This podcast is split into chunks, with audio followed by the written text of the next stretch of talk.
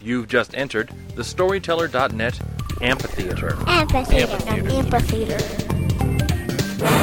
This is Sean Buvala with the Small Tooth Dog Publishing Group in Arizona. I am the publisher, and I'm speaking today to Laura Packer, who is the author of a book that uh, is upcoming or may already be released when you hear this.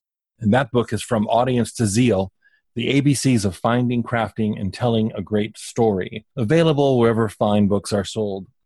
But you know, that that extends and again, it's easy for people to say, oh, well, listen to those storytellers talking, but I run a Fortune 500 company.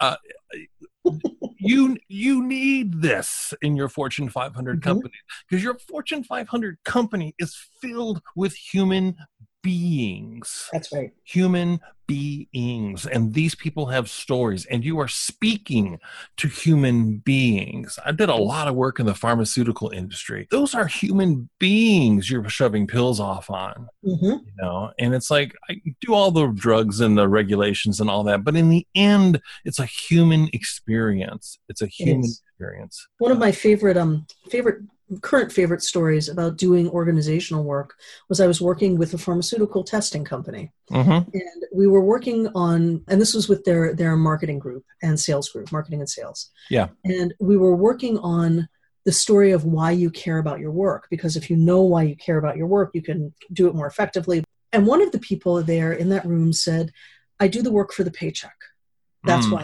care about it and which is a perfectly reasonable response Mm-hmm. So then I suggested that perhaps with the the people she was working with in her small group, she think about she she share a story about why that paycheck matters. So not just well, we all need money to pay the the rent or the mortgage, right but who is who is this really for?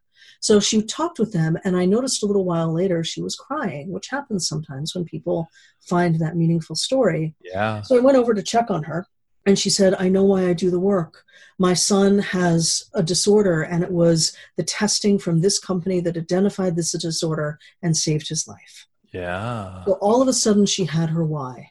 And so, yes, these corporations are, are peopled. There are people in them. And when, when a CEO, when an upper manager understands how important the stories of those individuals are, they cannot help but become a better listener, a better manager, and the organization will thrive because people feel like they are seen, they're witnessed. It's vital for organizations.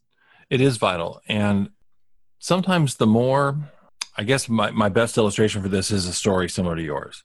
Mhm. That we were, I was working for a company that was a subsidiary of a major telecommunications company. And we specialized in a very particular piece of work that at times could be very human and rote, and uh, which was directory assistance.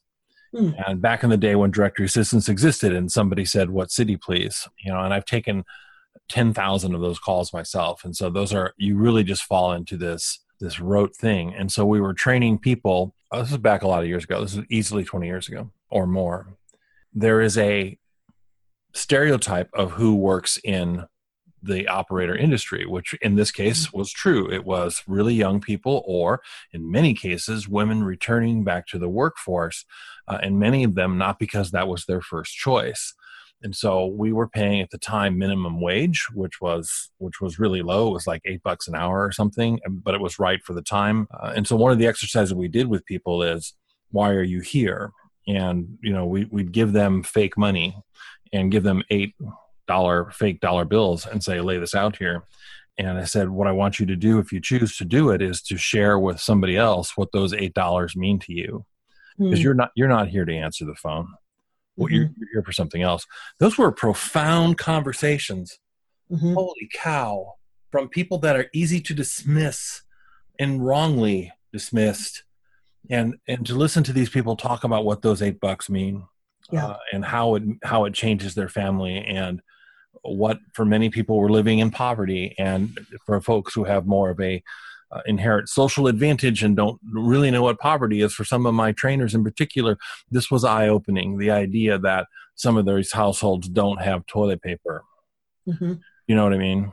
That unlike many of my wonderful, wonderful trainers who are great human beings that had you know 72 rolls in their closet i was working with people that were like i don't know how i'm going to buy toilet paper on the way home just profound It's- stories it's when we it's when we share those stories that we suddenly the other becomes no longer the other but Right. something we can understand right right whatever that other may be whatever the barrier may be You've been listening to the Storyteller.net Amphitheater. All rights reserved.